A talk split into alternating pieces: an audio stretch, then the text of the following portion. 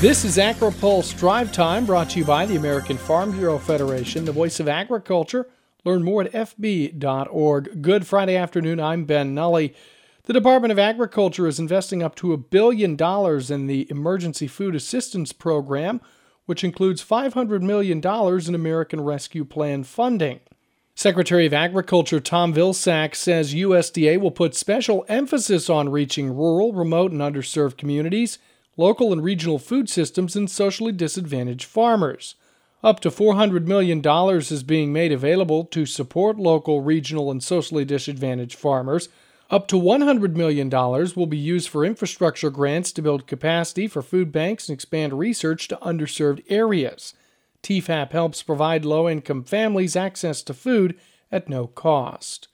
After 20 years serving as CEO of the National Pork Producers Council, Neil Dierks says he'll retire by the end of the year. Dierks has worked in various capacities at NPPC for 31 years. NPPC has begun a search for a new CEO Read more of Spencer Chase's story at agripulse.com. The leader of a major chicken company says they're experimenting with changes in production that could ultimately influence the taste of the finished product. Jim Perdue is chairman of Perdue Farms. Speaking this week to members of the National Grain and Feed Association, he says the company's foray into organic production has yielded some interesting results. So organic is definitely a it's got it's got some qualities that are better than traditionally raised chickens. Uh, in the meat quality, tenderness, and then we if you go to pasture raised, you actually start to get a flavor dif- difference also, especially if you raise certain flowers in that pasture that can affect things, omega 6s, omega 3s, for example. So it's kind of it's really exciting to be on that frontier. So we bought a company and, and we're now venturing, we're growing more and more chickens in those kind of regimes. Perdue says that could lead to changes in how the company approaches production more broadly. Where we're heading now is do we even need to have a chicken in a in a building? You know, can the chickens be out on the pasture? The way my grandfather raised them was they were on pasture. Uh, they were in little huts, you know, so we're, we almost are going back to the future a little bit. But uh, we're finding that the if you want the better tasting chicken, the more we do of those kinds of things, we can actually start to change the flavor. Modern chicken production has moved inside to offer better protection against predators, weather, and disease. The company claims to be the biggest organic chicken producer in the U.S. Today's Drive Time is brought to you by the American Farm Bureau Federation.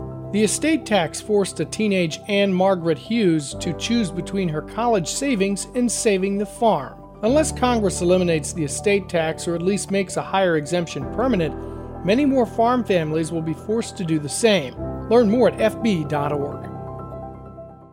Unusual hot temperatures are scorching the northern plains today, further threatening crops and livestock. USDA meteorologist Brad Rippey says high temperatures there reach close to 100 degrees today. There are some concerns that even though the heat's going to back off over the weekend and the early part of next week, this could be the beginning of a, a general hotter, drier weather pattern for the northern plains and upper Midwest. It could lead to additional stress on already stressed crops like spring wheat across the northern plains and bring in some new stress on corn and soybeans in the drier areas of the northern corn belt. North Dakota has been experiencing an exceptional drought the last several weeks.